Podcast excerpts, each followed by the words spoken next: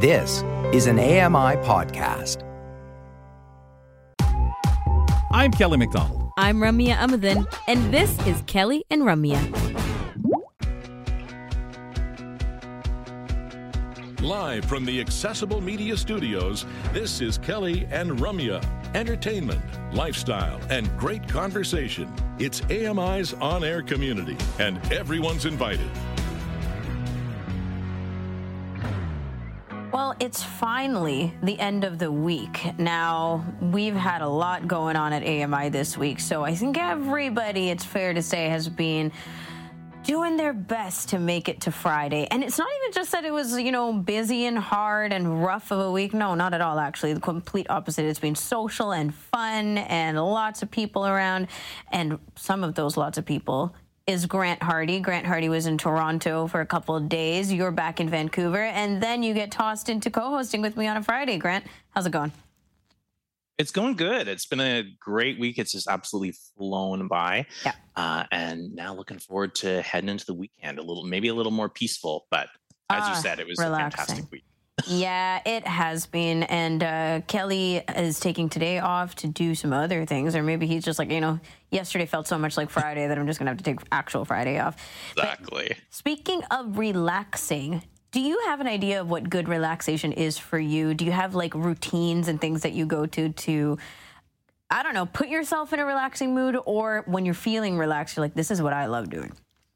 Yeah, I'm trying to think how to answer this. And I think it really depends on whether it's sort of like, oh, it's Tuesday night, I'm trying to wind down, or whether it's relaxing, mm. like de-stressing. But I think for me, the the most universal relaxing thing that I do is listen to music. Oh, uh, yeah. Yeah, yeah. And um, in the summertime, it's all things outdoors for me, like going for walks or chilling on my patio with a with a beverage. But music is kind of that all year round relaxing thing. Whenever, how about you? Do you have relaxing playlists? I definitely can attest to the music one as well. And I have three playlists that I kind of rotate in for when I'm already in a relaxed mood sometimes. Oh, that's smart. I mm-hmm. think that my music kind of mirrors my mood. Like if it's a stressful day or if there's like something in particular I'm trying to relax and not think about, I might play, I don't know, more emotionally intense or, or yeah. angry or sad Stay songs. In that or if it's just been, yeah, or if it's if it's just been a, a good old day and I'm winding down, I'll just listen to my favorites yeah. playlist. Yes, yes. Well, the, you mentioned the balcony, and I enjoy the balcony, but also in my home, my couch is the relaxation spot because I, first of all, uh, only have one couch. But, you know, I used to just spend so much time in my room, in my bedroom, in my bed when I was relaxed. And now I decided that I think I'm going to switch it up a little. And the last year, I kind of like hanging out on my couch with my dog and my music. There you go. There you go. Let's see what we have coming up on our regular Friday show. I say regular because we have our regular contributors joining us. Um, app update with John Biehler. One of the conversation topics is Meta's latest A I suite. It makes speech translation more seamless and expressive. One of the greatest athletes this country has ever seen retired earlier this week. Brock Richardson tells us about Christine Sinclair and the mark she's made on soccer in Canada. Also on the Chatty Bookshelf, if you're looking for the perfect gift for the book lover in your life, Ryan Hooey is going to keep us posted with some recommendations. Um, I know it's a Friday. We usually try to stick to some fun topics. This isn't fun, but it is interesting and kind of scary. Uh, the U S Center for Disease Control and Prevention says chronic fatigue is more common than some past studies have reported. three point three million, that's the estimate of how many adults in the United States have chronic fatigue syndrome, according to the new C D C report. That figure is extrapolated from the number of people reporting a diagnosis in a survey of fifty-seven thousand Americans taken in the past two years. C D C officials say the tally likely includes some patients with long COVID who are suffering from prolonged exhaustion. The syndrome was more common for women and in white people compared with other groups, but the gap was much smaller than some previous studies had found. Report co-author Doctor Elizabeth Unger says it means the condition is clearly not a rare illness. Doctor Daniel Claw heads a chronic fatigue research team at the University of Michigan. He believes only a fraction of the people with the syndrome are diagnosed. Chronic fatigue has no cure, no drugs approved for it, and no blood test or scan to enable a quick diagnosis. Doctors haven't been able to pinpoint a cause, although research suggests it results from the body's prolonged overreaction to an infection. I'm Jennifer King. Now it's interesting to me that, uh, you know, COVID and long COVID was mentioned here, and now we can talk about chronic fatigue as kind of a more um, known aspect of these illnesses and conditions that come up. But it is not, of course, the first time chronic fatigue would come up for people personally, and there's actually, you know, a, a decent amount of the population that live with chronic fatigue if you have uh, conditions like um, I can't remember exactly what it's called, but uh, I think fibromyalgia or yeah. other kind of conditions, right, where people live with these things day in, day out. And we're not even talking, like, as you get older, we're talking people who've gone to, uh, got into accidents and other things like that, Grant.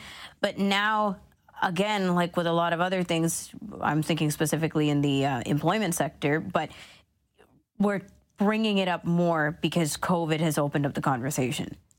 Well, that's it. It's opened it up for everyone, but there's so many of these con- conditions that have existed for years that yep. we haven't really acknowledged. But the thing is that society kind of puts you into a box. There's no way you can be like, oh, you know what, a different schedule would work for me better. Like, if you want to function in society, you kind of have to stick to your specific times for going to sleep, getting up, whatever, even if you're dealing with these other conditions. So th- that's got to be really tough for people who are dealing with chronic pain and other conditions like that. Absolutely. And not to mention, you know, the medical gaslighting and all these other things, right? And people not even uh, getting the acknowledgement of chronic pain, let alone, you know, trying to explain these are the kinds of circumstances that I go through and these are the accommodations that I need. It's like step by step by step. And that first step is to, first of all, be like, yeah, this is a thing.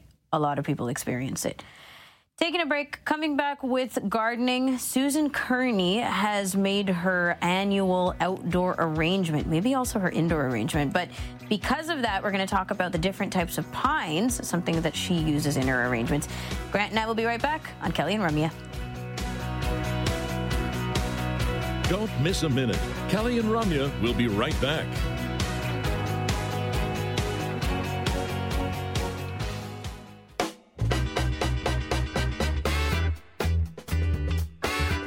Something strange is going on with my Spotify experience lately, Grant. We were talking about music earlier, so I'm bringing this up.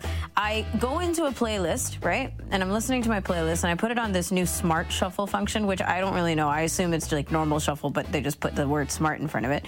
Maybe that's not the case, though, because now I think that they're bringing up songs that aren't actually in my playlist and just like uh, weaving it in with existing songs from my playlist. Do you happen I think, to know anything more about this?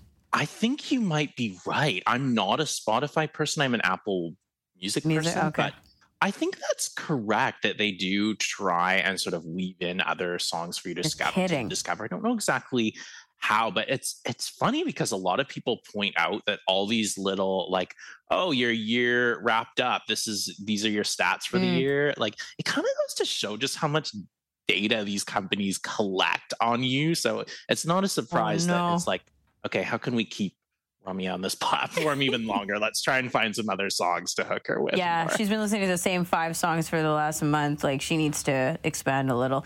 Not that they care about my personal music taste, but you're right. Uh, and also there are these minute changes that take place in the on these platforms that sometimes you don't even notice, like, what has shifted until way later. And you're like, wait, has this been happening the whole time? I had no idea. Like a oh, Spotify right. D J? Has Apple Music or, come up with a D J yet? Uh, Apple Music has radio. I'm not sort of up on my Spotify terminology. Um, D J is like an actual or, D J.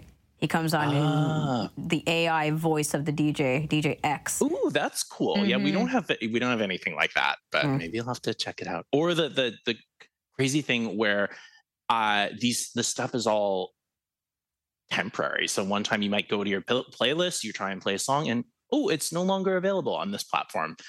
Oh God! Oh crap! I hope that doesn't happen. Yeah, a lot of throwbacks and such that I I keep in touch with because of streaming and not other ways to listen. Sure, exactly. All right, Grant, let's get to gardening. We do this on Fridays with our friend Susan Kearney. Hello, I'm Susan Kearney. Join me on Kelly and Ramya for the joy of gardening by using touch, taste, scent, and sound. Susan, we love talking gardening with you right before the weekend, and you've been quite busy. Of course, it's the festive time of year, so we're talking about your uh, outdoor arrangement, which I think that you've already completed, and through that, the different types of pines that you've been using for the outdoor arrangement. Is that right? Mm-hmm. Yes, and and um, the, this particular one is actually um, in my porch, uh, so it it it isn't totally outdoors. It's it's cold out there, but it's not it's not outdoors. It doesn't get um, any rain or snow on it, and um, I do have an outdoor one.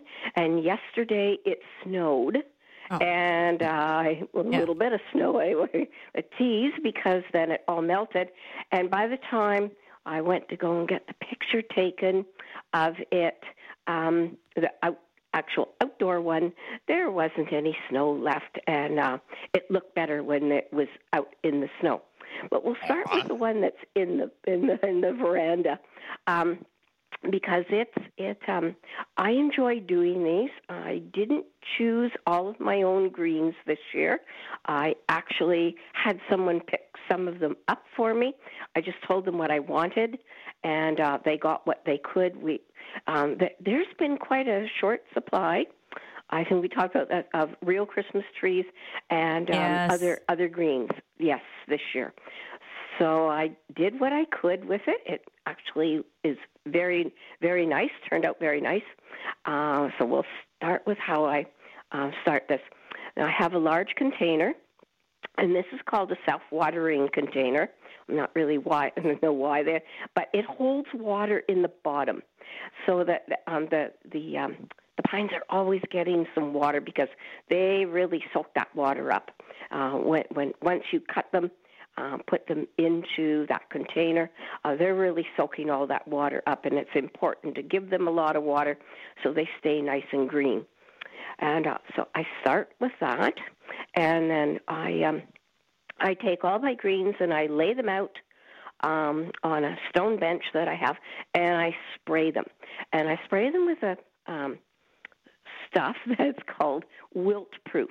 Uh, it, it it isn't toxic. It, it it doesn't hurt the environment, and it doesn't hurt um, any little creatures. It doesn't hurt anything. It's just uh, something that, that keeps um, the um, the greens uh, greener um, for a little longer, especially because they're not going to be out in the elements getting rain or snow or um, a, a cold on uh, cold on them. Even though it is cool in the veranda, and then I put in some spongy material at the bottom. And once the uh, wilt-proof is dried on everything, then I start cutting to the sizes that I want um, the, the different pines. And we'll start with the, the different pines, that greens that I use, the evergreens. All of these are members of the evergreen family. Okay. And I've started with white pine. Now, white pine is our Ontario provincial tree. And it is the one with very long needles mm. and very, very long, soft needles. Has a beautiful scent to it. Um, th- this particular tree, although it is our Ontario provincial um, tree, it does not like city life. So it, it does so not, not do Toronto. well. Not Toronto. My I actually um, had a real tree of it um, that I had decorated for several years. And it did well until I put it in my garden, and then it was it was no more. It kind of looked like Charlie Brown's um, Christmas tree after all. It was all all hanging down, and didn't it wasn't very happy, so I had to dig it back out. But I start with some cuttings of of um, a white pine, and then I go. Sorry, Susan. To, what is um, it about the city that the pine can't thrive? Like, what's the actual you know, difference? I think they cannot take the pollution.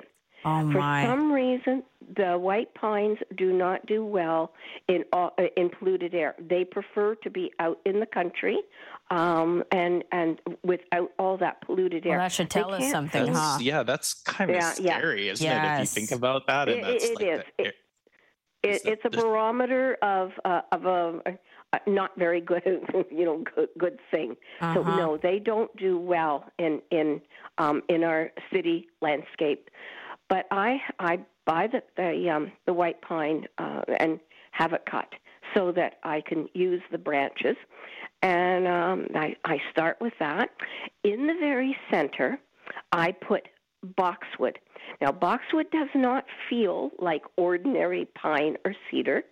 It has um, very small um, leaves that go all the way around the branches and all the way up the branch. And boxwood, um, you know, boxwood can be in our gardens um, um, all through uh, North America. You, you'll see um, boxwood in a lot of gardens. That is an evergreen, and um, it's it stands very, uh, very tall and very sturdy. So it's it's a good one to start into the center because it doesn't have the floppy um, pine needles that the uh, that the white pine does. So it, it's it's nice. It stands up very, very beautifully. Stands up straight in there. So I put that in there. Holds everything together, I guess, is, is the goal. Yes, it does. Yeah, yeah. and and then um, they I I use a a cedar, which is um, very soft and short needles. Um, the cedar is very, very lovely. It's lovely to touch. It's it's not um, prickly like the you know, but the, the needles of the uh, white pine. It's very soft and it has a beautiful scent. Cedar has a lovely, a lovely smell and a long-lasting smell. So I use that in there, and so that's sort of soft, sort of uh, leaves that go around the branches that go around. And then I have put in, around the bottom, I've put in magnolia. And we've talked about the um, the uh, Ontario magnolia. This is the blue magnolia. The leaves aren't blue, they're green. It also belongs to the evergreen family. They're wide, and they feel kind of leathery. And um, they go around the bottom of the arrangement to sort of hold everything up. And then they, they spread out very, very beautifully. Uh, I noticed this morning I went out and touched the arrangement again, and it's mm. and, and they have really filled up with some a nice liquid, and they're uh, spread out. So it, they just make a lovely, I love the magnolia leaves. And because they've got that leathery sort of feeling to them, and they're very large, when they're actually on a magnolia tree and the wind blows, they actually um, sort of clatter. Um, that's that's how um, not not hard, but they're not soft. They they do have a, um, a hardness to them, so mm. they, they sort of um, clatter together, and make some lovely music. But I, I take those and I put those along the bottom because they they just make a lovely just. You know, a, a lovely addition to um, to, to the arrangement. Texturally as well. Mm-hmm.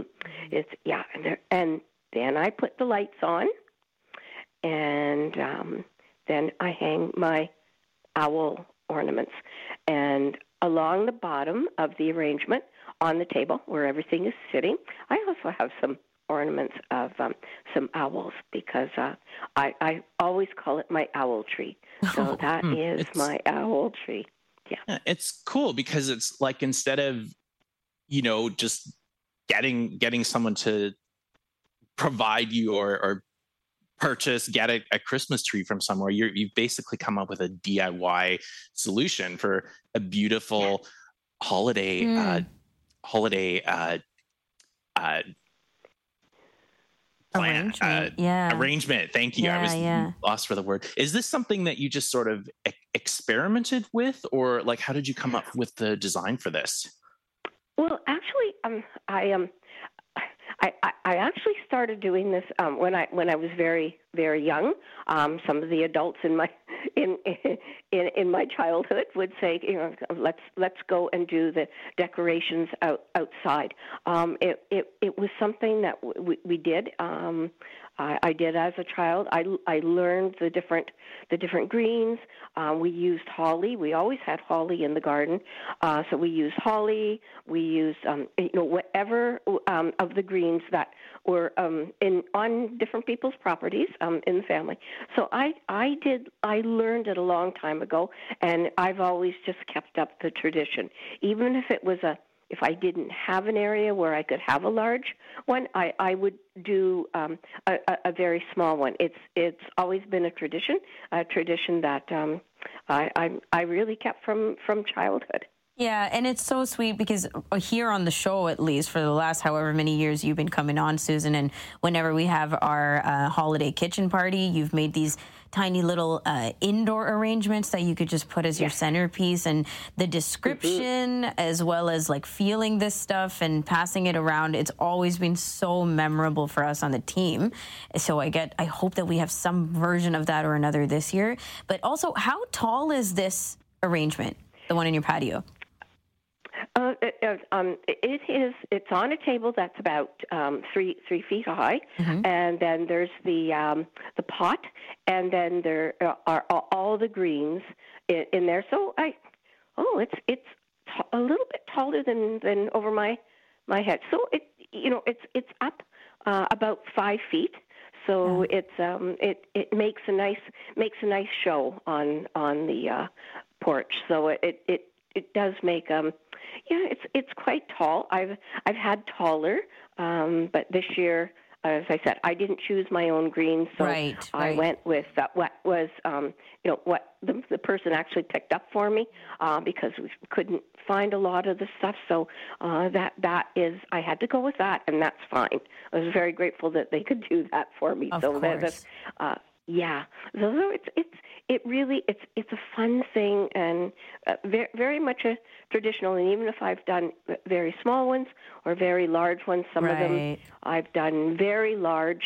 Um, you know, some years I've really I've you know gone all out and, and done very large ones. But that was when um, the the greens were easier to find mm. uh, and and cheaper to find. And I will say that because they this um, the greens this year, well, the last three or four years have not exactly been.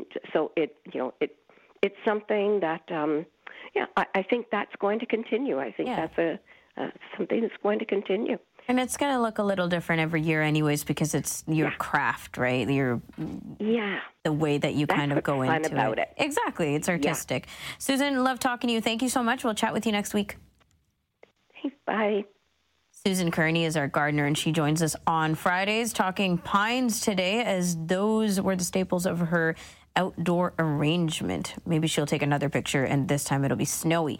After the break, we have our weekly app update with John Biehler, and one of the things he wants to talk about is Meta's latest A I suite that makes translation uh, more seamless and expressive. Find out more about that after the break on Kelly and Ramya. Stick around and learn something new. Kelly and Ramya return with more in a moment.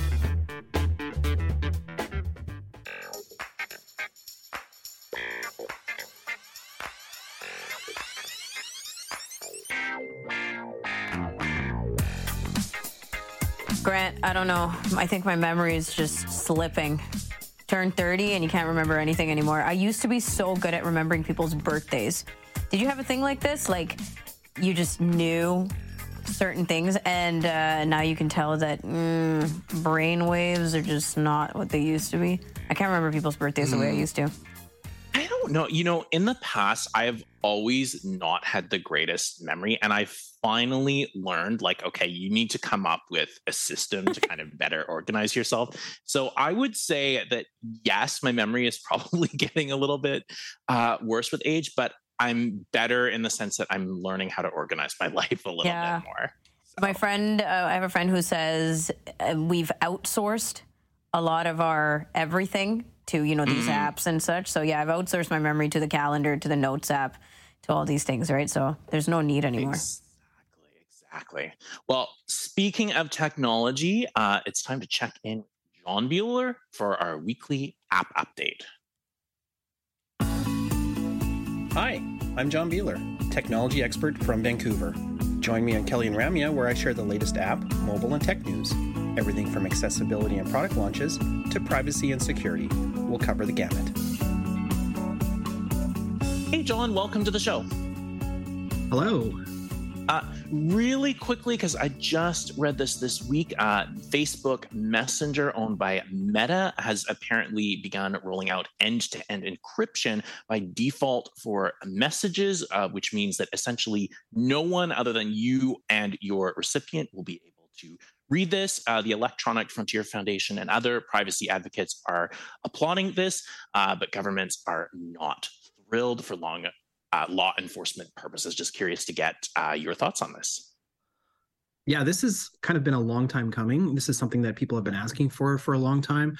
We've seen examples in the U S where uh, law enforcement has been able to look at um, people's messenger conversations and actually arrest people based on the conversations for various Uh, criminal activities, uh-huh. or even just things like getting an abortion or talking about an abortion um, in their Facebook Messenger with a family member.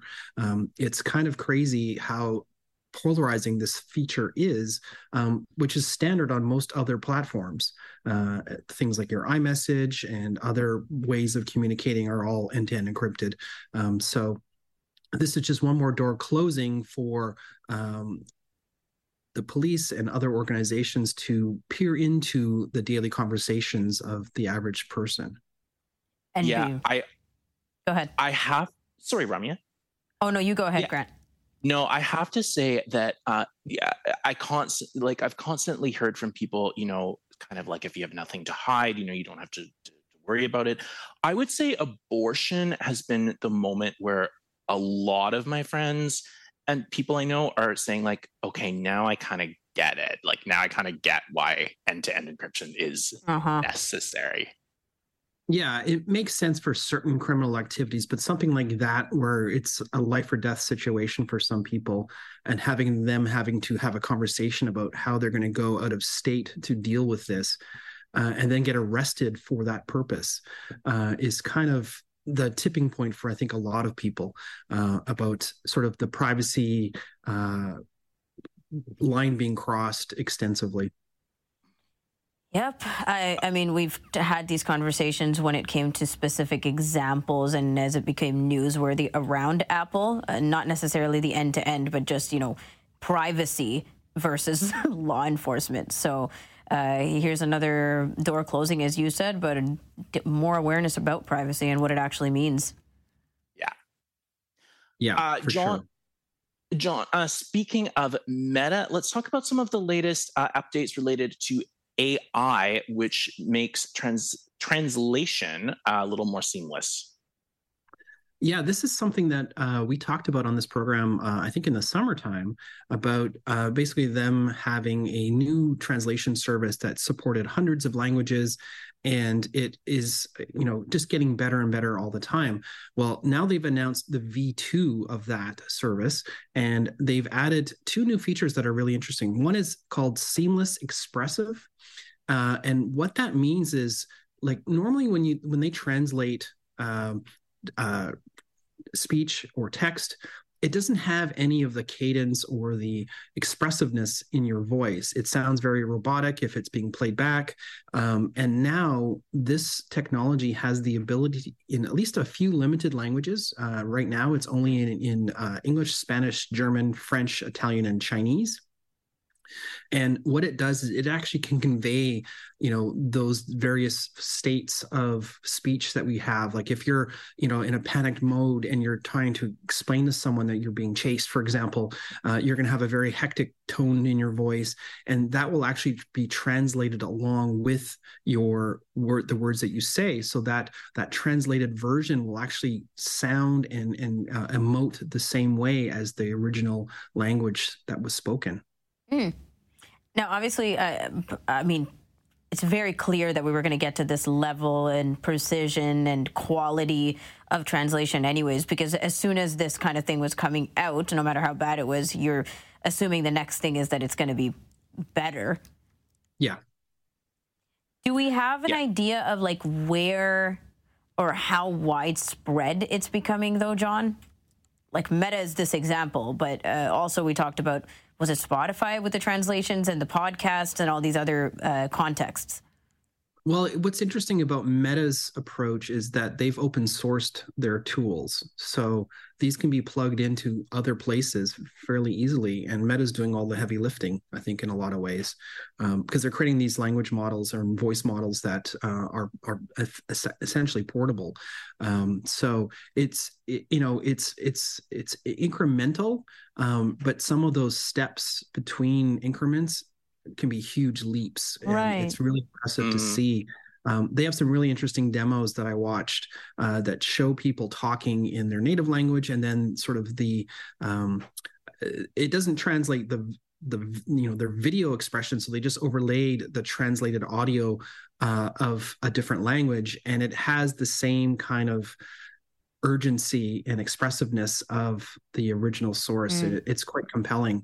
Um, The other feature that they've announced is called Seamless Streaming. And this is um, probably more useful when you're like traveling and you need to have an immediate conversation with somebody. Normally you'd have to like record their conversation, let the system process it, and then uh, look back at or, or listen to the results. This now has less than a two second like leg, um, latency.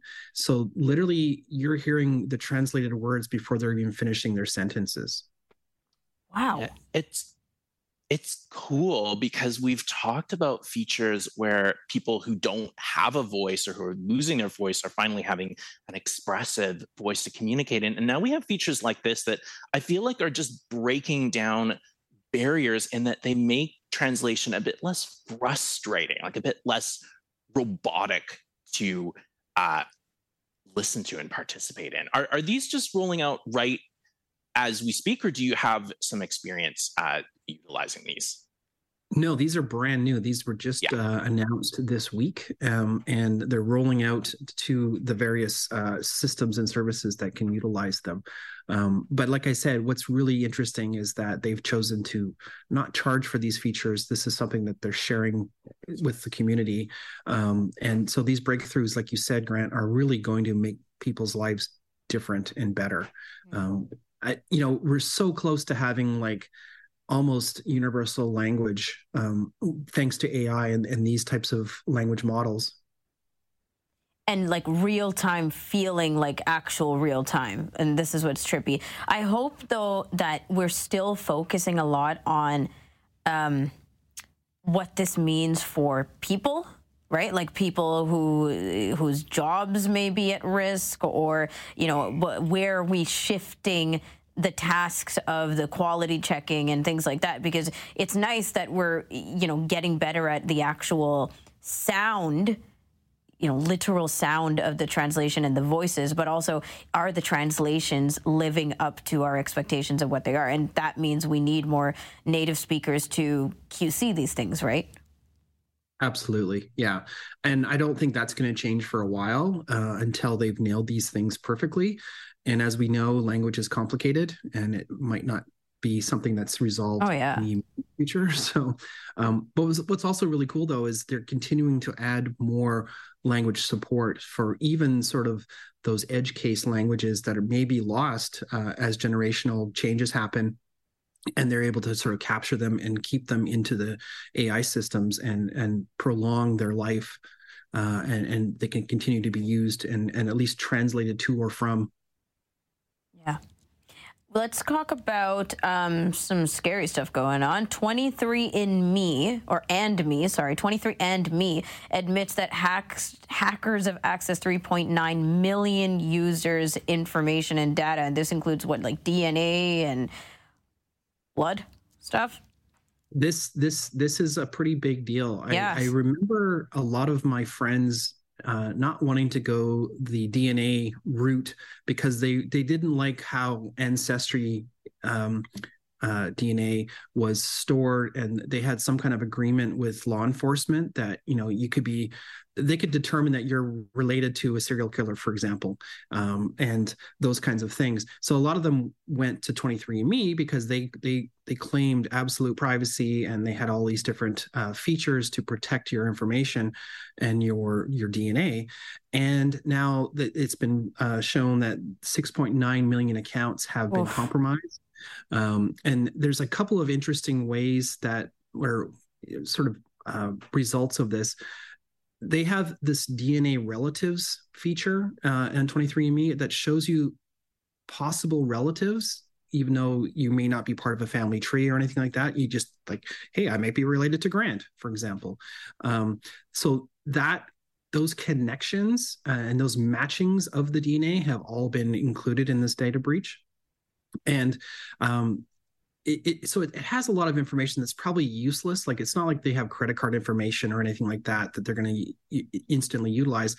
It's still way too early to say how valuable D N A information is about a specific individual. Um, but we've all seen enough science fiction movies to know that this doesn't end well.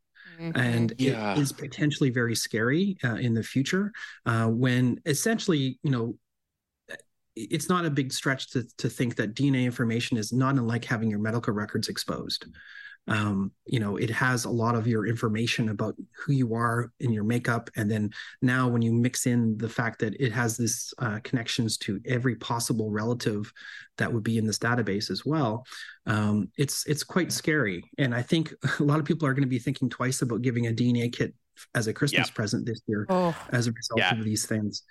The other interesting thing that um, twenty-three and me has done is they've basically forced people to opt out of a change in their privacy policy so that they can't be sued as part of a class action lawsuit that's been resulting from this data breach.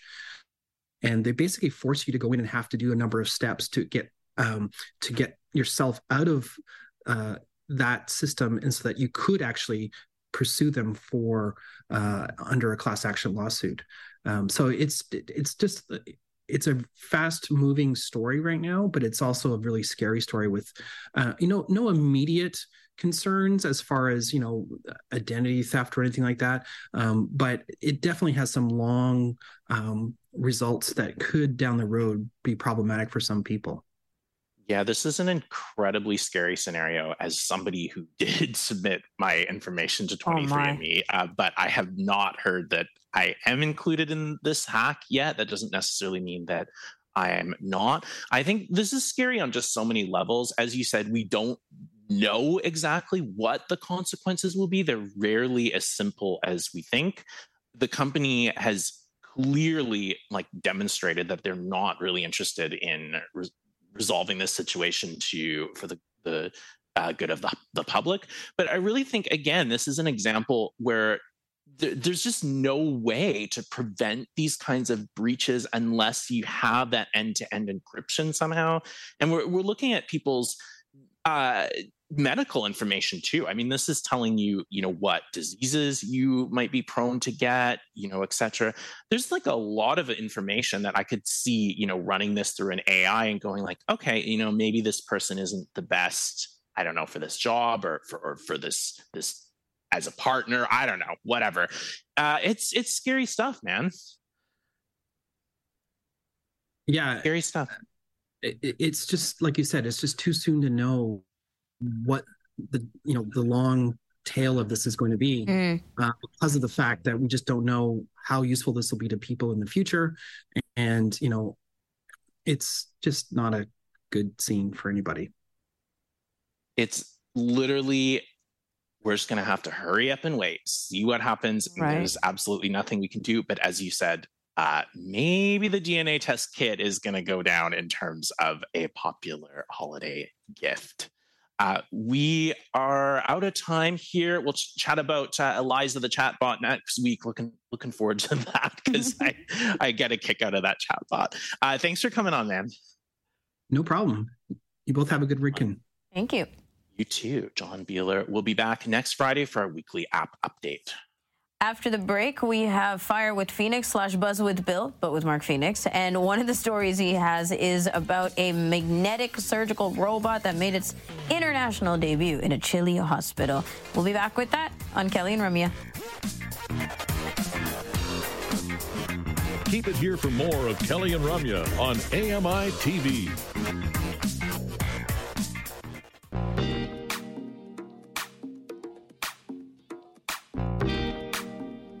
Welcome back. It's Kelly and Ramya on a Friday afternoon with myself and Grant Hardy. Now, of course, if you want to listen live, you can tune in weekdays at two p.m. Eastern Time on A M I T V or four p.m. Eastern for the first airing of the show on A M I Audio. And then go to your podcast whenever you feel like listening to Kelly and Ramya, no matter what time of day it is. Now, Wednesdays, Thursdays, Fridays, we like to check in with the buzz. That is usually with Bill Shackleton, presently with Mark Phoenix as he fills in for Bill. And, um, you know, these headlines, Mark, when we share them as teasers, are really, really intriguing. So where do you want to start? Well, we will start with the uh, one you wanted to start with uh, from uh, Sun. For, yes, the robots. The robots are taking over, and for once, they're actually being helpful.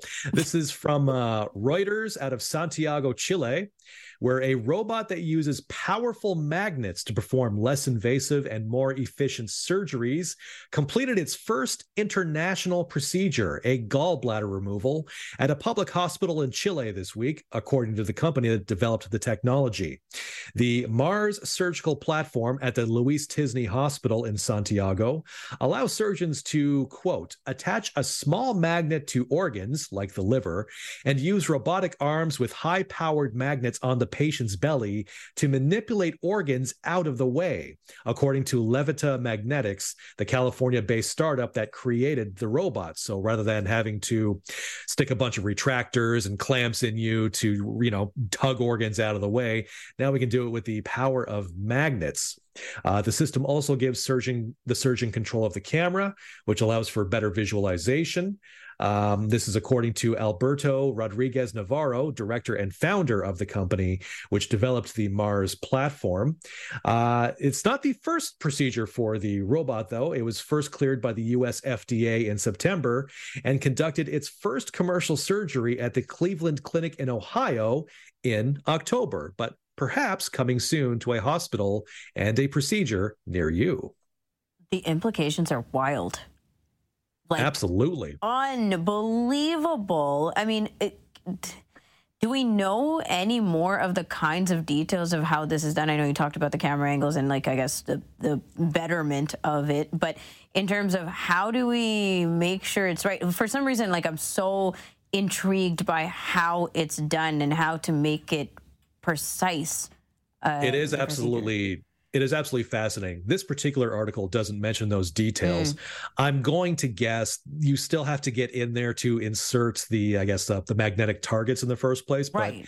It would be much less invasive than having to, you know, say, cut, you know, your whole chest open or your whole abdomen yeah. and start yeah. rooting things around. So instead, just, I mean, if, if it's something like the stomach, you could probably even just swallow the magnet. I'm the details, I guess, would be from the company.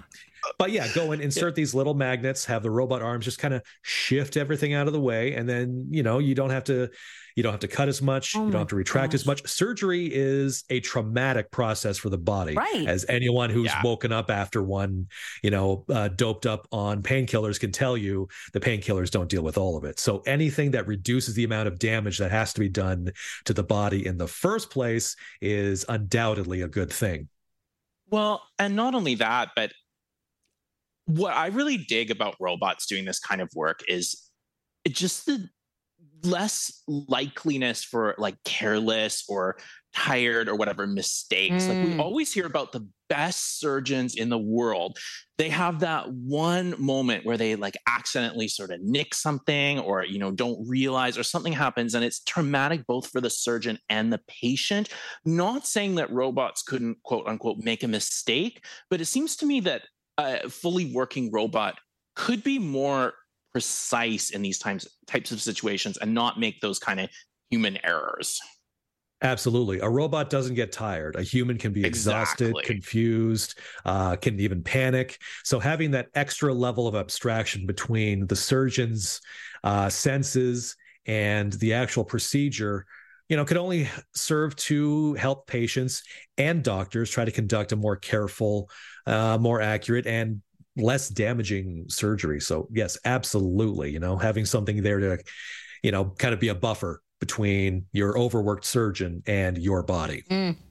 I always think about like the fear levels or the anxiety or just the nerve-wracking energy of going through something like this for the first time. And I'm talking about the people who want to try this, right? Like the, the procedure itself, and then the amount of relief and excitement for next steps when it actually is a success. It is yeah. incredible to think about. It's very slick stuff. We are in the future. Mm. What, uh, what else? What, what else do we have? Well, this one is from N B C News, where Panera Bread's highly caffeinated charged lemonade is now blamed for a second death. I didn't even know it had what? been blamed for a first, initially, according to a lawsuit filed on Monday. Oh. Dennis Brown of Fleming Island, Florida, drank three charged lemonades from a local Panera on October ninth, and then suffered a fatal cardiac arrest on his way home. Uh, the he uh, apparently regularly drank, visited Panera after his shifts at a uh, local company. He uh, had high blood pressure, so normally he didn't drink energy drinks, according to the lawsuit. Okay. It was filed on behalf of Brown's mother, sister, and brother less than two months after Panera was hit with a different lawsuit regarding Sarah Katz, an Ivy League student with a heart condition who died in September two thousand twenty-two after she drank a charged lemonade. The, that lawsuit, first reported by N B C News, called the beverage a dangerous energy drink and argued that Panera failed to appropriately warn consumers about its ingredients, which include the stimulant guarana extract. Panera has advertised its charged lemonade as, quote, plant-based and clean, with as much caffeine as our dark roast coffee. It contains three hundred ninety milligrams of caffeine, so a large thirty fluid ounce charged lemonade has more caffeine in total than any size of Panera's dark roast coffee, oh, no. according to the complaint. Oh, dear. This kind of sounds like something I would have really enjoyed back in my sketchy raver days about a decade and a half ago, so... Like that was about a year and a half uh, period. This is something I would have enjoyed, but, you know, consuming that much caffeine. And I mean, this poor guy drank three of them in yeah. at one point. With the existing uh, conditions. It was also noted. It. Mm-hmm. it was also noted he was able to get the uh, charged lemonade from one of these self-serve dispensers by all the non-heavily caffeinated uh, drinks. Um, yeah, it's, it's I, unclear whether Brown knew how much caffeine and other stimulants were in the drink, uh, according to the lawsuit. But uh, my goodness, yeah, I feel like this is a good lesson that some of these food and drink items, like it's amazing how regulated drugs can be, even things that are pretty right? benign. But you go to like energy drinks, soft drinks, you know, this and that, that might have like whatever, like five hundred milligrams of caffeine or whatever. And it's like completely, I mean, not completely unregulated, but it's so uh, easy come, easy yep. serve, easy go that yep. we don't really think about the effects it actually has on the body. It's really scary. And it's just Absolutely. packed, packed mm-hmm. with stuff, right? Like, I mean, even when you think about Red Bulls, I remember doing some quick Google search comparisons between just like a daily coffee or a daily Red Bull. And it's not even just caffeine. It's the amount of sugar and the amount of everything else. And it's packed into these cans, and people will drink them all day to keep energized. Yeah. Whew. Do you remember Jolt Cola? Oh, when that what was advertised that? as twice the caffeine of everything else. It, I think it actually got pulled from the market some years ago, but it was a, it was a, it was a, it was a, it was a soda that really leaned into being heavily caffeinated and promoted itself as twice the caffeine of everything else. I mean, I mean, people are downing these, you know, caffeine and energy drinks just to try to stay on their feet, running between right. two, three jobs, trying to do all the errands right. they have to do. Yeah. You know, exactly. life is extraordinarily busy, and instead of trying to slow things down, we're left with people trying to speed themselves up to keep up with it. And I mean, yeah. granted, there's the, these people, the two examples with the Panera lawsuits, one of them had a um, a heart condition and the other had high blood mm-hmm. pressure. But the fact that it's just self-serve and ready to go, this charged lemonade, and what did they say? One large had over three hundred grams? three hundred ninety milligrams. Mind-blowing. Oh, my goodness. Yeah, that'll keep you awake for days. Uh-huh. Yeah. Unless it kills on... you. Exactly. Until that moment. Yeah, we talked on the show earlier about just chronic fatigue and tiredness in our society. And I, I feel like we definitely have this really unhealthy epidemic of, mm. like you said, just kind of chugging whatever we can to like make it through the next meeting, you know, whatever. And you never really know something's wrong until something huge goes wrong. Yeah. Absolutely. Well, I got one more story on the caffeinated uh, drinks tip. This one uh, from Food Processing Magazine, of all places, uh, out of Oklahoma City, Oklahoma, where three men have been accused of stealing more than one hundred thousand dollars in Doctor Pepper syrup from a warehouse and reselling the soft drink ingredient to a gas station in town, according to a local news report from the the newspaper called The Oklahoman. On the night of October nineteenth, police found Jimmy Lee Robinson the third outside the doors of a Keurig Doctor Pepper warehouse in town after a security guard said he had climbed the parking lot fence and entered the warehouse. Robinson, who reportedly was a former employee who had quit in August, told police he was exercising. A facility regional manager said thefts had been an issue since May, particularly of the Doctor Pepper five-gallon bag in a box product, which I would like, which I'd like several uh, packets of, by the way, which was worth ninety-eight dollars and could make about one hundred twenty thirty-two ounce soft drinks. They uh, added some G P S trackers and found that the pallets of uh, Doctor Pepper were being dropped off at a local gas station, which allegedly paid Robinson fifty dollars for every box delivered. He was charged along with the gas station owner and another former uh, warehouse employee in the scheme to uh, run my personal favorite soft drink uh, to the to this gas station. Uh, this is like wow. a big mission. Absolutely. This was a proper mission. I mean, I feel like they could make a T V show out of this. And also, we talked about the olive oil stuff earlier this week, right? Mm-hmm. I wonder lots who of, uh, had to work Lots harder. Of organized crime uh-huh. uh, orbiting around uh, food and or oil and drinks. And oils. Yeah, it's big business, it obviously. It is, though. It is. I mean, losing out. I mean, missing out. Mark, thank you so much. It's been a pleasure. It's been a pleasure for sure this week, and Mark will most likely be back next week as well to keep filling in for Bill Shackleton on The Buzz. We have another hour of Kelly and Ramya coming your way. Grant and I will be here for Cut for Time to recap on convos from the week, along with Jeff Ryman. We also have the Chatty Bookshelf, and Ryan, who has a perfect book gifts for the book lover in your life. But up next, let's talk about one of the greatest athletes retiring this year for Canada. And that'll be with uh, Brock Richardson on our sports. We'll be right back. Keep it here for more of Kelly and Ramya on A M I T V.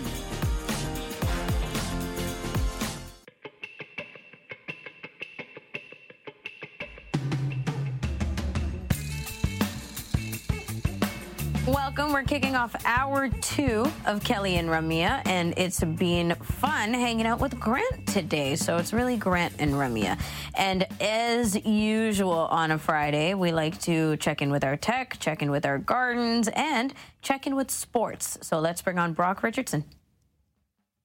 I'm Brock Richardson, and I love sports. As a former pro athlete, I bring you the sports angle beyond the headlines, plus parasport news and analysis. Of course, Brocky, we're going to have to pay some homage to uh, some people in the Canadian realm of sports, pro sports. You want to talk a little bit about Christine Sinclair? I do, but before we get into Christine, I just mm. want to mention something that has been Uh, widely reported in the N H L, and that is that we're going to go back to a quote-unquote World Cup. I put that in quotes oh, yeah? for a reason, and I'll explain this in a second. We're going to go back to do this. This is supposed to be happening in twenty twenty-five. And where I get a little messed up on the World Cup is that we're having four teams. Yes, that's right. A World Cup is going to have four teams: Canada, U S A, Sweden, and Finland. Why are we titling this a World Cup? Your guess is as good as mine. I don't understand this. They said in their in Elliot Friedman's uh, post, they said, "Oh, we're going to have a, an actual World Cup in twenty twenty-eight. Okay, but why are you calling this a World Cup? I just... Is it the pre-World Cup World Cup? Mini World I, I will, Cup. Ah. I, I will say this, though. I, these are the nations that I just that I just spouted to you guys. So Canada, U S A, Sweden, and Finland. Those are the four best nations that represent hockey well across the board. But then I believe also that you're being sort of disrespectful to teams like Germany, who have Tim Stutzla, who just came up uh, and is involved in the N H L, plus Leon Draisaitl. And both of those individuals are involved with the Edmonton Oilers. So this is, I mean, this is just weird to me. I'm thinking, why are we designating this a World Cup with four teams? But that's the story I have for you, that apparently this is happening in, in uh, twenty twenty-five, in and around February or so. So okay. that's that. What, what, but, uh, yeah. What, what Let's... The... Uh, go ahead. Sorry, go ahead. No, what, no, I'm just curious, what would the typical, like, what would you be expecting in terms of participation numbers of well, countries? A, a typical World Cup, and it's a it's a it's a good question. A typical World Cup is more like eight teams, ten right. teams. Then you would have, you know, uh, Russia. You would have Belarus. You would have like a whole bunch of other teams. Some that are certainly not as good as the North American teams, obviously, but that's what designates a World Cup. This I. I, I just I understand what they're going for, because they did this in the early two thousands where they said we're going to have a, a World Cup, and it, it turned my head then, and I thought we would learn from it from the early two thousands, but they're still designating this a World Cup, and I just I think that that's a a, a bit of a disrespect to uh, to the world, and and then to say we're going to have an official one in twenty twenty-eight, we promise. Like, you're even acknowledging in your own in your own press release, yeah, this is kind of a joke, and we'll acknowledge yeah. it. And to me, I just think it's a massive, massive disrespect to, to the countries that, that aren't involved in this World Cup. So, yeah. Well, but uh, gonna ignite yeah. some additional rivalry, I guess, maybe. Yeah, absolutely, right? You would hope. Uh, but something oh. that I would say that was good for Canada uh, this week was the fact that uh, Christine Sinclair uh, played her last international game against Australia, which was held at uh, B C Place, but it was also renamed uh, Christine Sinclair Place for the one evening that she uh, represented there. We had over forty-eight thousand uh, individuals in attendance. This was a really great game. I would say that the score was not the important piece. Yes, they won the game, and yes, that's what we were all looking for. Christine wanted that, but what a real... Uh, homage to a lady who's done a lot beyond soccer uh, for it. And uh, yeah, we're going to dive in a little bit in deeper into this conversation. Yeah, I mean, it strikes me that the impact of Christine Sinclair retiring uh, and finishing her last big game, and just the person, what she's done for, for the sport, maybe what she's done for for women in, in sports, uh, if I can say that, uh, has been really huge. Can you talk a little bit about that, her retirement, her impact?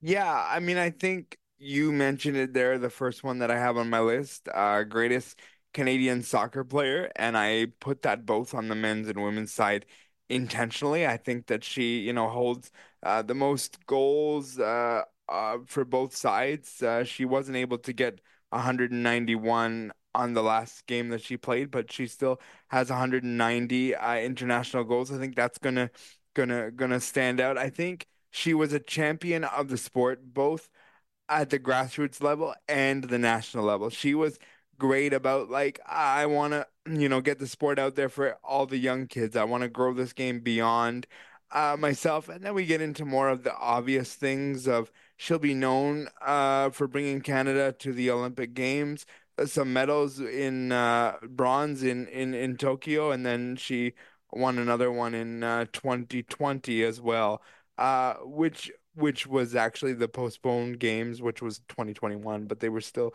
designated as the twenty twenty games. But, you know, those are the things that she's really gonna gonna be known for. And I mean, to be honest, I think realistically, if we go back to the games in uh, twenty twelve, uh, there should have been a, a another either gold or silver. There was some controversy against the U S about whether or not, you know, s- something illegal happened in, in the, one of the kicks at the end of the game. I'm still bitter about that, but uh, we'll eventually get over it. I just think, you know, there, there's still an impact there. I would also say just the fact that they changed the name uh, of B C Place, which is iconic in and of itself, to Christine Sinclair Place, is indicative to who she was and who she is as a person. Right. Um, this is uh, also somebody who said, I want to qualify my country for this upcoming Olympic window uh, that's going to be happening. She could have said, look, I won my medal and I'm going to move on and, and, and that's that, or my medals. But she said, no, I want to qualify this team for, for the next games and I want to stick through this and, and make sure that we, we get to Paris. And she did that. And I think she's going to be remembered for that quite fondly, to be honest with you.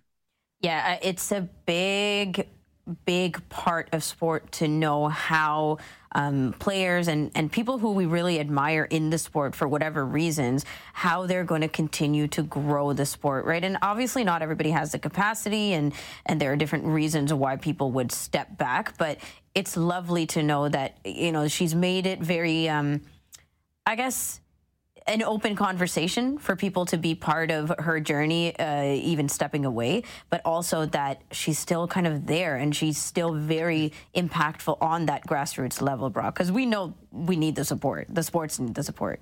Yeah, and I would also say to you guys, I mean, the, what was really evident to me at the end of the game when the game was over and what took place, you know, between the lines was one of the T S N reporters who said, you know, what does it mean to you that thousands and thousands of women and young girls here are wearing your number and your jersey? And she said, I've accomplished what I needed to accomplish here, and I've gotten the program into a good place. And it's yeah. not just a good place now, but it's a good place moving forward. And I think that that was very telling as well. So Christine Sinclair, uh, hats off to uh, to her, and and she'll be missed. But I also suspect that she'll be around the game for a long time I in, think so. in other capacities aside from an athlete herself. Yeah, it sounds like she's so willing to be helpful. Um, tell us, moving on for other things, tell us about the winter meetings in baseball. So I had two names. I had uh, Shohei Ohtani and Juan Soto. Uh, Shohei Ohtani was part of the uh, Los Angeles Angels of Ana- Anaheim, and then uh, Juan Soto was part of the Padres. uh, Juan Soto moved on to the Yankees. Uh, Shohei Ohtani, we are still in the midst of not knowing where he's going to go. Apparently, it's down to the L A Dodgers and the Toronto Blue Jays. Something that kind of weird happened with him was that his camp, so all the people that are involved with him, his agents, all that said, if you are in talks with us, you need to keep the details quiet. Well, what happened, interestingly, was L A's manager, De- uh, Dave Roberts came out and said, oh, yeah, uh, we're heavily involved in the Shohei Ohtani thing, and it'd be so great to have him involved in our team and all this. And he was on and on for like ten, twelve minutes. And right after this press conference, a bunch of media people surrounded him, and there was this whole big deal about, you know, you can't say that, you can't say that. And then the G M came out and basically dispelled everything he said of, oh, yes, we can't talk about Shohei Ohtani. We can't talk about this. And Ross Atkins, our G M, has literally kept lips sealed about what's happened. Apparently, there's this mysterious flight that came from Los Angeles to Toronto today that's supposed to be landing in about a little over an hour and fifteen minutes. But until this deal is signed, I don't know. But Shohei Ohtani is the biggest fish because he's a two-way player. He can pitch and he can hit. This has only happened one other time in M L B history with oh. Babe Ruth. And so this is a big, big deal. And if the Toronto Blue Jays sign him or anybody else signs him, they are going to net him upwards of five hundred million dollars. Whoa. So this guy is going to get a lot of money coming his way, one way or another. Uh, and all our eggs in that basket. Right. That is a lot of uh, banking on him. All right, Brocky, thank you so much. Thank you. Always keeping us posted on the latest in sports. Brock Richardson joins us on Fridays to kick off the second hour. If you are looking for the perfect gift for the book lover in your family or friend circle, Ryan Hooey is keeping us posted next on the Chatty Book Shelf. He's got some uh, holiday gift guide, gift guide of sorts when we come back with you after the break on Kelly and Ramya. Don't go away. There's more great conversation with Kelly and Ramya right around the corner.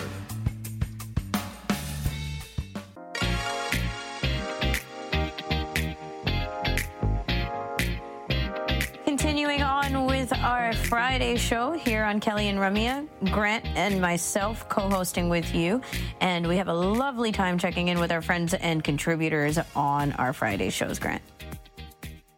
We do, and one of the best parts about the Friday show, opening up uh, the weekend here for us, is to chat all things audiobooks on the Chatty Bookshelf with Ryan Hooey.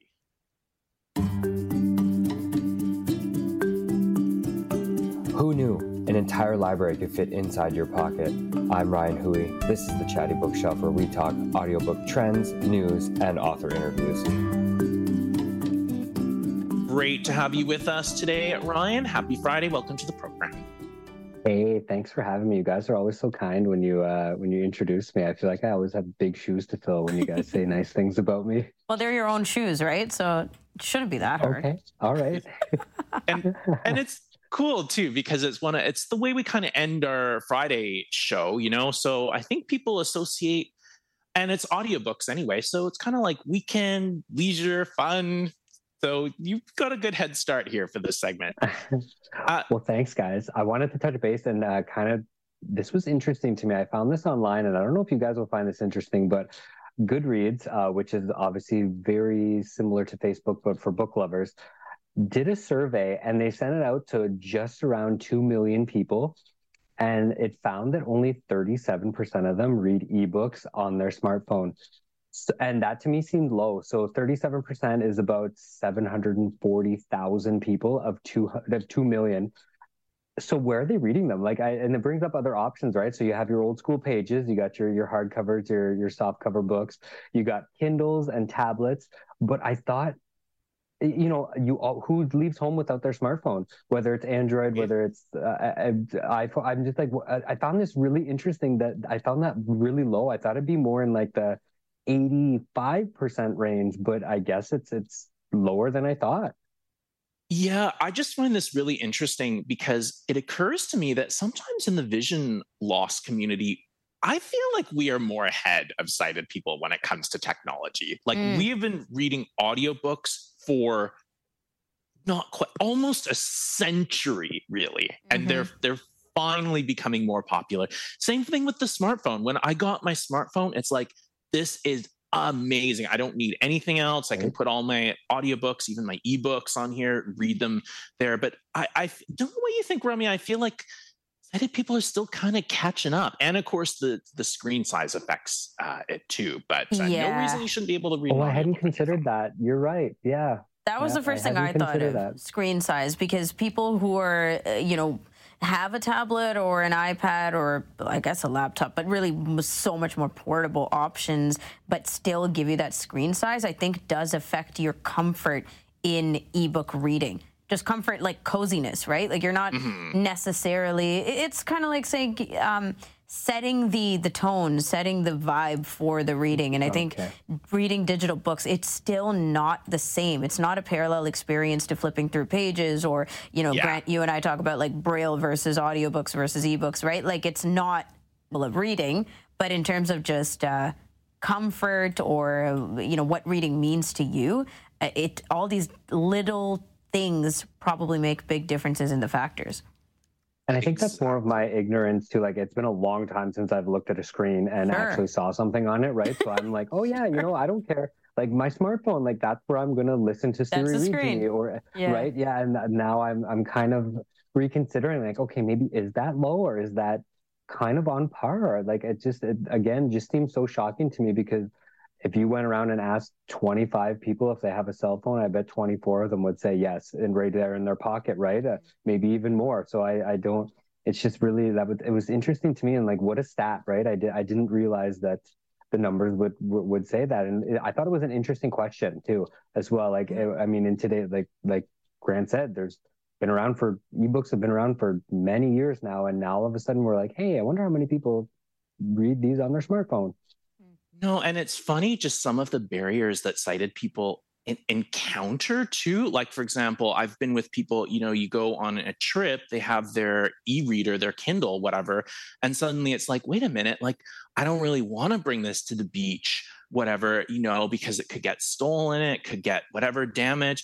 So now what do I do? Like, now I don't have books to read. So it's, it's interesting. It's interesting to sort of think about the fact that, like, everybody has barriers. Yeah, that is quite fair. And and people will say, too, like, I'm going on all-inclusive, I'm going to pick up actual books, or, you know, some, when you're gifting, would you rather gift a physical book than an ebook or an audiobook, that kind of thing, right?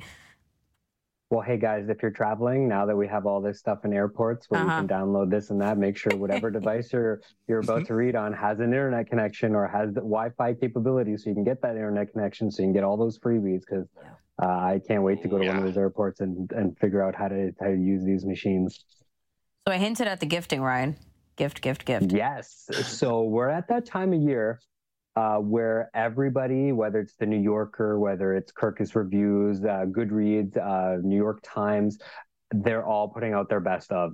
And I like what the New York Times did here, because they split them into genres, which not a lot of others do.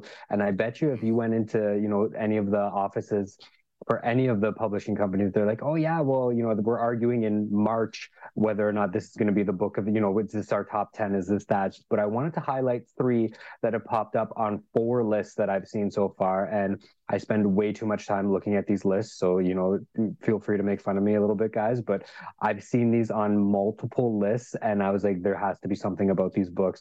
And I looked on Audible.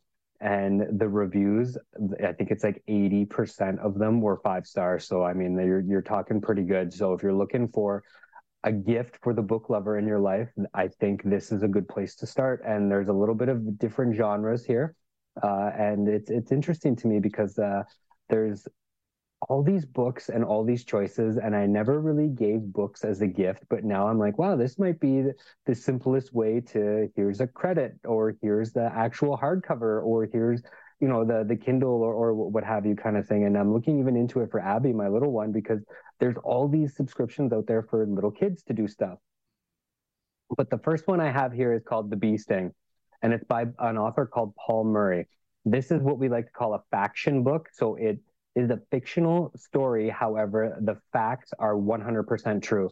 So it follows an Irish family who was very wealthy, and then in the economic downturn of two thousand eight, they actually went through some really hard times and lost a lot of their money, and now they had to sort of live on the poorer side of things, or the not so wealthy side of things, and it follows them in depth into a lot of the problems that they were calling rich people problems, as opposed to, oh my goodness, where am I going to eat, or where am I going to sleep tonight? So it's kind of a different parallel, which uh, I've started listening to this. I'm only about fifteen minutes in, but I love the first chapter so far. Uh, and what's great is this is, we'll call it a full cast, but there's four narrators. Uh, and so far you hear all four of them in the first fifteen minutes, and they're fantastic. One person, I don't know if they're Irish or not, but if they're not, they do a very convincing Irish accent. Uh, and this wow. is available in... in audio, in ebook, and in your traditional uh, print copies as well.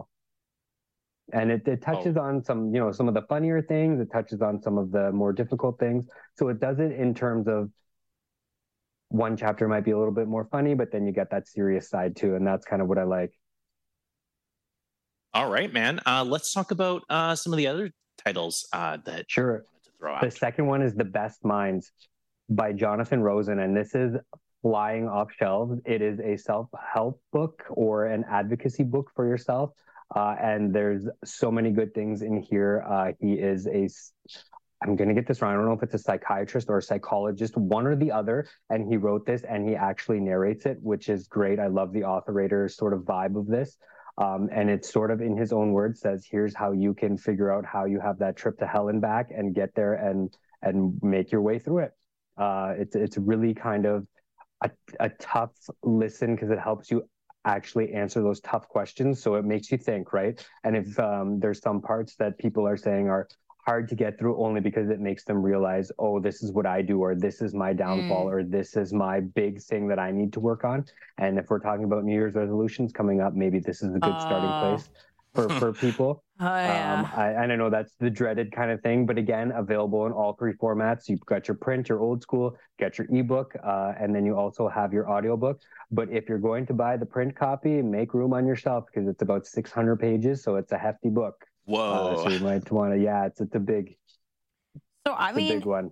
It is a, like literally a big one because of the, how long it is. But but yeah. uh, I mean, picking up stuff around this time, like more serious things, Ryan, I'm always very skeptical. Like, am I going to get into this? Do I just want something comfortable and fun and light around the holiday season? And that is, of course, yep. until January first. And then I'm ready to get into the, the uh, psyche, I guess. But this one's popular because of the author or because of the way that the subject is being um, uh, delved into? Good question. Um, I don't, I can't say that the author is famous, famous. Like you're not looking at a, you know, a, a really famous author, but I, I, so I don't know that it would be that. I think it's more of the way um, of the recommendations, the word of mouth, the reviews, the, uh, you know, listen through, and it's going to get you to think, right? I mean, I don't want to say there's not other books out there, but there's often times where you have these, we'll call them advocacy or self-help books, and yeah. they sort of just breeze through it and sort of only touch the tip of the iceberg. Whereas what I've seen and read about this one is that it dives deep into it and it makes you think like, hey, like, are you doing this? And how, how can you, your suggestions, it's not just, you know, complaining about, oh, if you're doing this, hmm. stop. It doesn't just say that. It's like, here's some helpful ways to, you know, get those small battles, get the, get the little victories and, and uh, celebrate those and make your way onto whatever it is you want, you want out of life or want in, in your own life. So I think that's kind of, it takes the hard pressed approach, but it does it in a soft, good natured sort of uh, way that uh, is really, really heartfelt, right? Uh, it hmm. almost makes you like, feel like the author cares for you, I guess. In a way. Yeah. I, I certainly have some some mixed feelings. On the one hand, I feel like self-help books are incredibly necessary, especially for these days. Kind of a cool gateway if you're not really ready for, you know, therapy or just an an interesting way of thinking about things differently. On the other hand, I don't know if I could give this as a gift somehow. I feel like this would be a situation where maybe that credit would be more helpful as a gift. I don't know. I feel like if right. someone gave this to me, it'd be like, uh, uh what are you trying to and say? And then just drop a suggestion. Yeah, maybe, maybe you're right. It would take a special, a special friend or a special kind of relationship to have that. Yeah. But uh, just uh, like I said, I saw it on four different lists. So, and it's got to be there for a reason, right? And I don't know. Yeah. Well, um, who who's buying it or or what their what their plans are with it, but it's it just seemed like Ramya said, it stuck out to me like a sore thumb because I'm of the same mindset. I want mm-hmm. something happy. I want something adventurous, like a thriller or a, yeah. or something else, or maybe a memoir. But this is completely different, and it's making all of these lists, uh, not just one or two. It's, so I, I thought that, huh, this is this is an interesting one, so I'll bring it up. There there must be something about it, right? But there, it is a story, by the way. Like, it is based on his life and based on the, the friendship little, that he had. Yes. It, yeah, yes. It's, it, or at least, like, that's the um, thread, I guess. So you are getting a bit of that in it as well, this, the storytelling. Yeah. Maybe that's... And maybe that's it. Yeah, maybe that's, a, maybe maybe that's, that's why piece, people right? want to hear it this yeah. way, because it is interesting. We don't have too much time to dive into this right now, but it is interesting how this kind of genre prevails, and it's not all just like textbook psychology. Like, we're talking about making it pop culture, right? So that's a kind yeah. of a fine balance. Ryan, one more. Yeah. Yes. The Chain Gang All-Stars by Nana Quaim, and I'm pretty sure I'm saying that wrong, but this is a dystopian take on the American prison system. So it follows two women who are in prison, and it sort of follows them in, like, wh- how do you change when you're faced up against the wall and you have to you, you have to be mean, or you have to do something you don't want to do. Um, it, it covers all kinds of different things about, um, you know, racism and discrimination and advocacy and violence. But it, what is really great is that it's a dual narration, and both narrators have different accents. So they're following the two, one plays one woman and the other plays the other main character. and they they do a fantastic job. I've only listened to the preview, but you get to hear both of them, and I like that it's almost written in the form of a play rather than, okay, Ramya, you'll do um, chapter one, Ryan will do chapter two sort of thing. And it does do that a bit, but there's also that mix in of, okay, you did your paragraph, now I'm speaking as the other character and I'm doing my paragraph, which is really kind of cool. And I think the thing is that, you know, a lot of people, a lot, it's obviously a fictional story, but I think what people are seeing is that it's actually based on some of the reviews and some of the people that are in the industry. It's actually not that far-fetched to, that something could come like this within the prison, because it is a little bit of dystopian, a little bit of, you know, hey, we're going to mix this. And, you know, as I say before, sometimes it's the craziest ideas that do the best, whether it's in book land, video game world, or, or something like that, movie world. But the, people are loving this one. It is going wild, and it's on yeah. sale right now, guys, on Audible. Yeah, I think it's so interesting to get some insight into, into the prison system, because the most outlandish things, even, even if it's fictional, like you said, the most outlandish things that you're like, oh, this could never happen. No, it actually does happen in prison. Uh, and really, happen to, really, let's say, normal people, or, you know, like exactly, that, exactly. right. Yeah. What do you, what do you do? And that's what I kind of like yeah. about this one. Uh, listen, it's always great to have you on, man. We are out of time, but we will chat with you next week. Have a great weekend, guys, and we'll talk soon. You too. Ryan Hooey joins us every Friday to talk all things audiobooks on the Chatty Bookshelf. You and weigh in on conversations that we've had in the past week, because so many gems of information comes out. So we have cut for time after the break. Myself, Grant Hardy, and Jeff Ryman will be with you to recap. We'll be right back. It's fun, insightful, and inclusive. Kelly and Ramya return in a minute.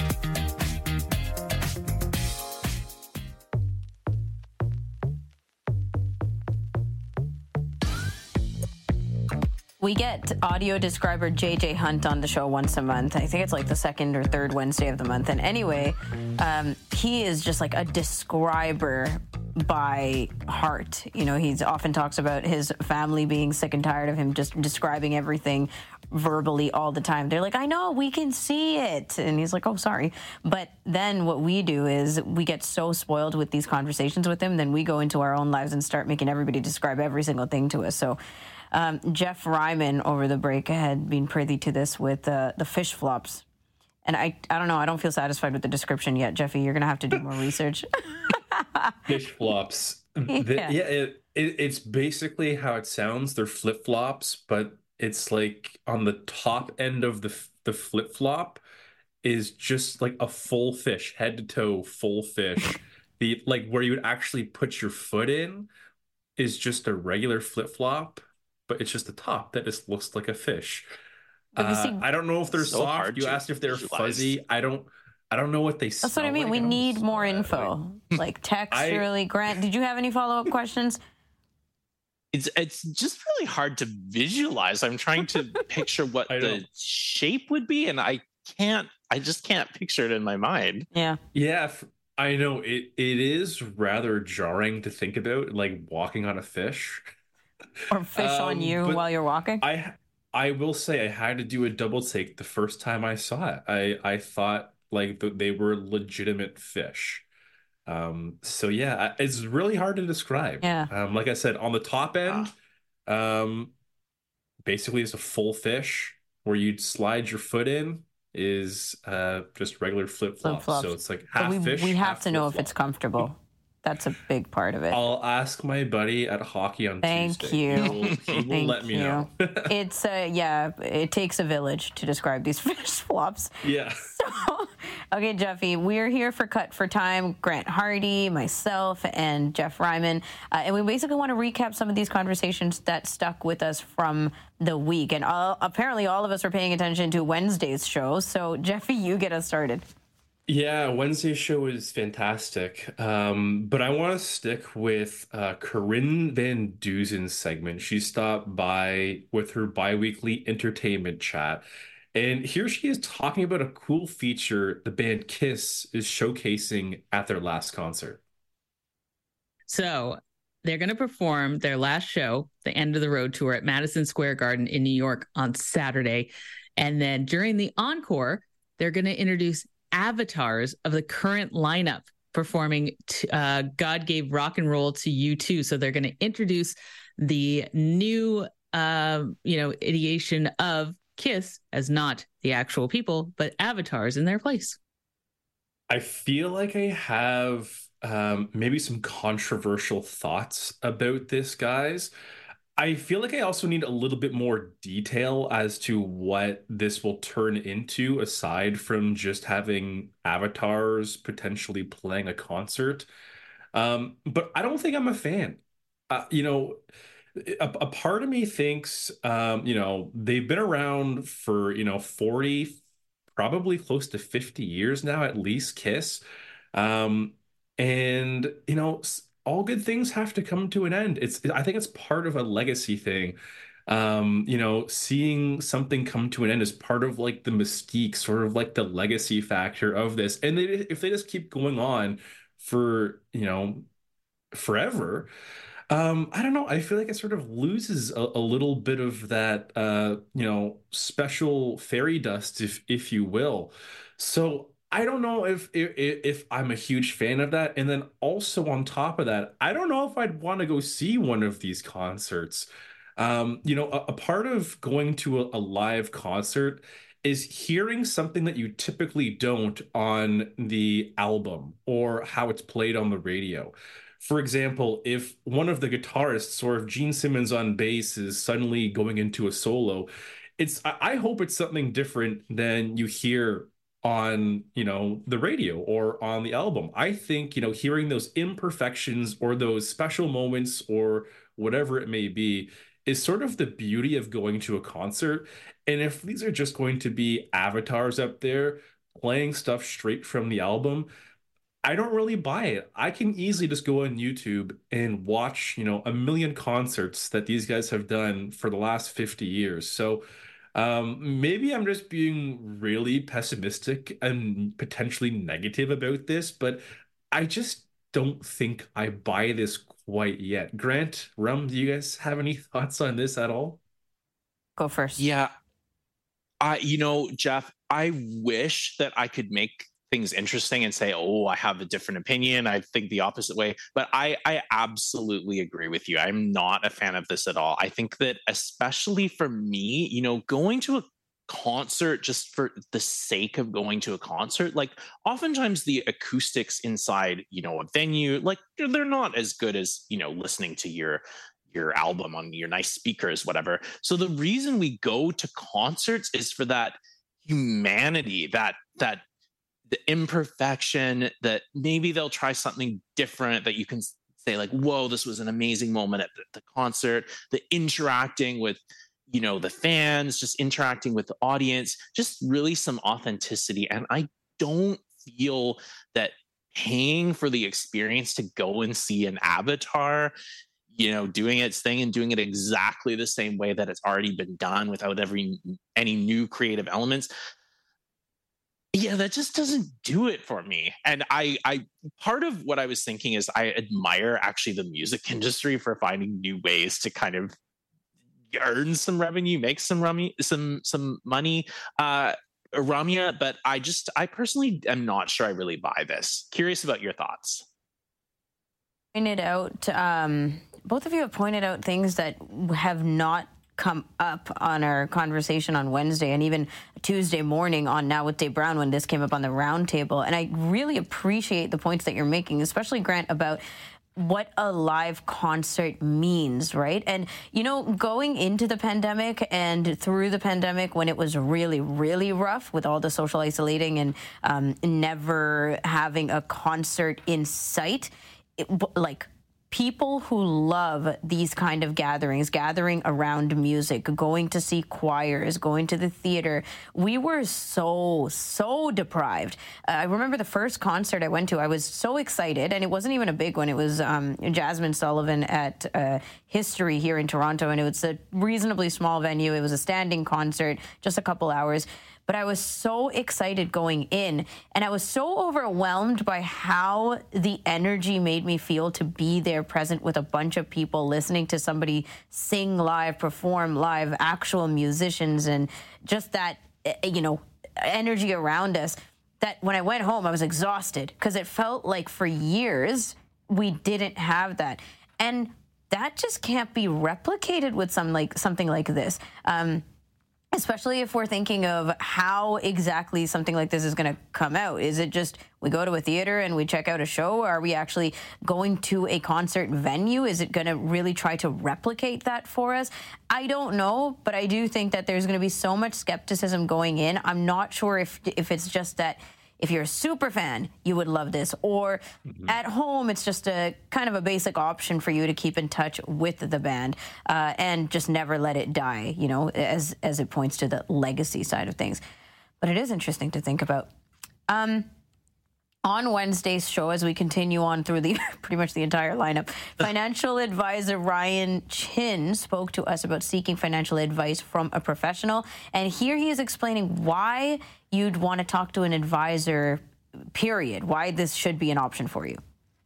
So sometimes, you know, folks are, you know, they, they've overextended themselves, you know, now they're in a debt position. I mean, hey, for example, I had a a, a, a client call me up last week and, and a young couple, and they said, look, Ryan, I'm in a, I'm in a mountain of debt. We, you know, we're just, just starting to get together here. And, and, uh, you know, my fiance and I were, we're having a little difficulty. We're going to have to move back home, and we just want someone to help us, um, you know, make some good financial decisions mm. so that we can, uh, one day buy a house. I mean, that's, that's absolutely one reason.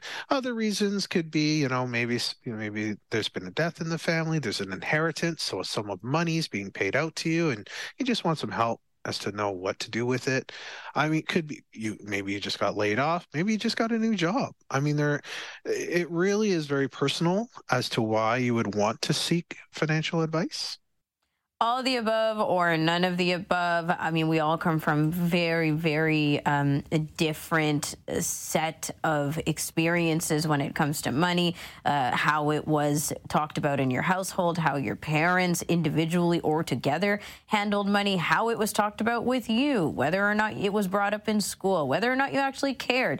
Um, you know, he at one point kind of hinted on that, like, abundance mindset or scarcity mindset. Maybe it's the the lifestyle and the neighborhoods and the circumstances that way. Um, maybe generationally, you know, a certain kind of priorities have been passed down to you because of experiences that your parents or caregivers or a generation before that had. I think that there's just so much that comes with the bag and baggages of money conversations. And for me, I mean, I don't I don't think I came up with a, a great idea of money, whether it be handling or saving or spending. Uh, and even just conversations around money were so weird. I don't know, just not normalized. So when I first started talking to a financial advisor, which is quite recent, uh, like two years ago or so, I thought that this felt like a clean start. You know, a lot of the biases that I had around debt or debt repayment or, you know, is it too late? Is it never too late? All these things, just reassurance in general. And I think that that kind of thing, talking to a professional and having someone who can be on your side and who obviously knows more than I do is very, very helpful. Um, I don't think that this is something that a lot of us turn to even now, regardless of age or experience or any of that other stuff I mentioned, but we should be. And I don't think it's the same to go to something on the internet or go to your uh, bank. I think it's very different to build a relationship with someone around money, and that someone not necessarily being our parents. Jeff? Yeah. Yeah, this is, I feel like the more I listen to Ryan's segments, the more I feel like I should go seek some financial advice. He pointed out some really good reasons, you know, whether you have a job, you, you just lost your job. In my instance, you know, I we just had a kid. Um, right. And Aaron's on mat leave. And that brings in a whole new, um, you know, a, a, a whole new angle to the finances in our family. So I'll be honest, I've never sought financial advice from from anybody, really, aside from just family um, and, and people that are, are close to me. But now every segment, I'm telling you, it, it sort of makes me think twice as to, you know what, is there a better way of doing things and maybe a non-biased way of doing things? Grant, not sure yeah. if you want to comment I, on this or move to yours. Go ahead. Yeah, it, exactly. It's really frustrating to feel like you you and the banks, the systems, are not in a fair, equal position, because you're not in a position where you can draw up a contract. Your your bank is the one that does that. And you're not in the position where you could just say, like, yo, you know what? I'll, I'm going to lend you five thousand dollars. You can pay it back in, you know, five years with some interest. Like, I'm just not in that kind of position where I could do that. The bank is, and you know what? If it doesn't work out, oh, whatever, you know, we got Uh, a lot of other fish to fry. We got plenty of money still, you know, but as, as an individual, I feel that I'm not in that equal position. And plus there's the whole concept of like financial literacy. Like, it's one thing just to be smart with your money and, you know what, I'm going to try and not rack up some credit card debt. Uh, but also uh, the idea about what do we do with our money? Like, what are the best investments? Is is it best to do R R S P, R D S P, kind of, uh, you know, even them out a little bit? Is my bank paying me a fair interest rate? There's there's so much to think about, and especially uh, as someone who knows that we may be a little bit more vulnerable in the workforce and the business world than some other people. And how do we align our savings in such a way that it's not going to be a risk? So this is something that I've wanted to do for a long time, uh, to go and see a financial advisor. Uh, Ramya, I think you're, you mentioned you're the, the only one who uh, maybe has done that, and it's led you to question some of your biases. So have you felt that that's been helpful, like r- really beneficial at, at, at the end of the day, that you Definitely. feel like you have some direction? Definitely. And it's because, you know, no matter how good, like, let's say you were in the best of circumstances and your parents were transparent about money and you have such great habits with saving and spending and all this other stuff, you still have insecurities, right? You still have insecurities about the market, or things like this go on where everything's expensive. You can't even afford groceries and you wonder, like, what should I do? Should I be doing something differently? And it's um, just so helpful to have someone to turn to that isn't, that has more information or insight on things than you do. So as you said, Jeffy, like, these monthly conversations alone offer so much of that support for people who are listening like us. Uh, Jeff, Grant, thank you for Cut for Time. Appreciate it. Yeah, of it. course. Happy Friday, guys. And I'll chat with you guys on Monday. Yeah, sounds good. Looking forward to that Cheers. new dis- and improved description of fish flops. Grant, Grant and I will be back after the break to wrap the show up with you. We've got some content uh, we would love you to check out over the weekend. So we'll be back with that.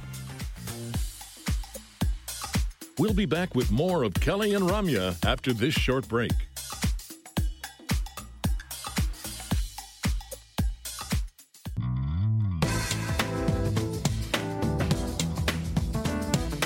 We are nearing the end of our time together just for today's episode of Kelly and Ramya. Grant Hardy and myself, Ramya Amathan, we've been hanging out together, and we've been joined by a lot of wonderful contributors who usually join us on Fridays. If you want to revisit the show, go to your favorite podcast platform. You can find us there in full show format as well as in segment form, so you can share it as well. And uh, we always love new subscribers, so welcome to the show. And over the weekend, there's a lot of other stuff going on on A M I T V, on A M I Audio. So here are some teasers and options for you to check out over the weekend on the network. You can join A M I Audio as we attend the International uh, Persons with Disabilities Conference on Saturday. And this is hosted by Joita Gupta, host of The Pulse. The conference features keynote speakers and panel discussions. The International Persons, or I, I don't know why it's written like this, but I feel like it's the International Day of Persons with Disabilities uh, Day Conference, airs at one p.m. Eastern on A M I Audio. And then, of course, it repeats every eight hours after that. So check it out. Plus, join outdoors enthusiast Ron Walsh as he and his friends explore the exciting locations Saskatchewan offers in Blind Adventures. Uh, again, that's with Ron Walsh, uh, Sunday on A M I T V. And this week, Ron seeks out Métis history, uncovering the path to Henry Dumont's lost cabin and its possible connection to Gabrielle Dumont's Hideout, and Legendary Escape from Canada. Again, Blind Adventures oh. with Ron Walsh airs Sundays at eight a.m. Eastern on A M I T V. And of course, we can now throw everybody over to the A M I Plus uh, platform as well, and the A M I app, because everything's available on demand over there. It, cool stuff coming up over the weekend. And Grant, it's obviously almost a week since the I D P D, the International Day of Persons with Disabilities, but clearly we're still recognizing, and there's still a lot of events and initiatives going on around the country that people can uh, tune into, participate in, and keep the momentum going. Fantastic. I feel like it's maybe getting a little bit uh, better represented, well mm. well known on the as the years go by. So that's great. Yeah, various angles, various groups, and a lot of different types of, um, I guess, advocacy and recognition going on. Okay, so I've been bringing these for when it's my turn to pick the closing moments. I've been bringing these interesting, strange, unofficial holidays. Today's is Talk Like a Pirate Day. That is to say, this is not celebrated today. It is actually celebrated on September nineteenth. So Oregon pals John Old Chum Bucket Barr and Mark Captain Slappy Southerns created created Talk Like a Pirate Day on June sixth, nineteen ninety. Five. But after, for reasons they don't quite recall, they started using pirate speak during a game of racquetball. And out of respect for the fact that June sixth is actually the anniversary of D-Day, they said, hmm, let's choose another day. So they chose this, or September nineteenth, the birthday of Summer's ex-wife, as Talk Like a Pirate Day. So for seven years, they say, we celebrated International Talk Like a Pirate Day pretty much on our own with our friend uh, Ryan. But then he actually reminded us that the event was coming up, and Bauer and Summers wrote on their holiday's official website. So in twenty twenty-two, no, my bad, in two thousand two, they reached out to humor columnist Dave Barry to share the tradition, and he wrote a piece about it. Talk Like a Pirate Day is now a big cult following with lots of people taking part. That's it. Talk Like a Pirate today, so you can be ready for next September nineteenth. Good to know. I'll put it on my calendar. All right. Good, Grant. I know uh, Kelly refers like- to you as Grant Me Hardy, so... You've already got this covered. On Monday's show, Kelly and Ramya join us back. We've got Mind Your Own Business uh, talk for you because it's returning and on A M I T V. So we got guests coming our way there. Plus, on Know Your Rights, Danielle McLaughlin speaks with the Honorable Frances P. Kitley about a project that involves Afghan women judges who are now living in Canada. That's it. Catch you Monday. Hosts Kelly McDonald and Ramya Amathan. Reporter Grant Hardy. Senior show producer Jeff Ryman. Visual producer Megan McGrath. Producer Marianne Dion Jones. Graphics Andrew Antonello. Production assistant Kingsley Juco. Control room operators Daniel Penamondo, Eliza Rocco, Parker Oxtoby. Director Irene Solomon. Manager of Live Production, Paula Deneen. Manager of Operations, Kyle Harper. Manager of A M I Audio, Andy Frank. Director of T V Production, Kara Nye. Vice President, Content Development and Production, John Melville. President and C E O, David Arrington. Give us your feedback, one eight six six, five oh nine, four five four five. Copyright twenty twenty-three, Accessible Media, Incorporated. I'm Margaret Shepherd of the A M I podcast, Tripping On Air. Every month, my co-host Alex Hajar and I spill the tea on what it's really like to live with M S. Watch Tripping on Air on YouTube or download wherever you get your pods.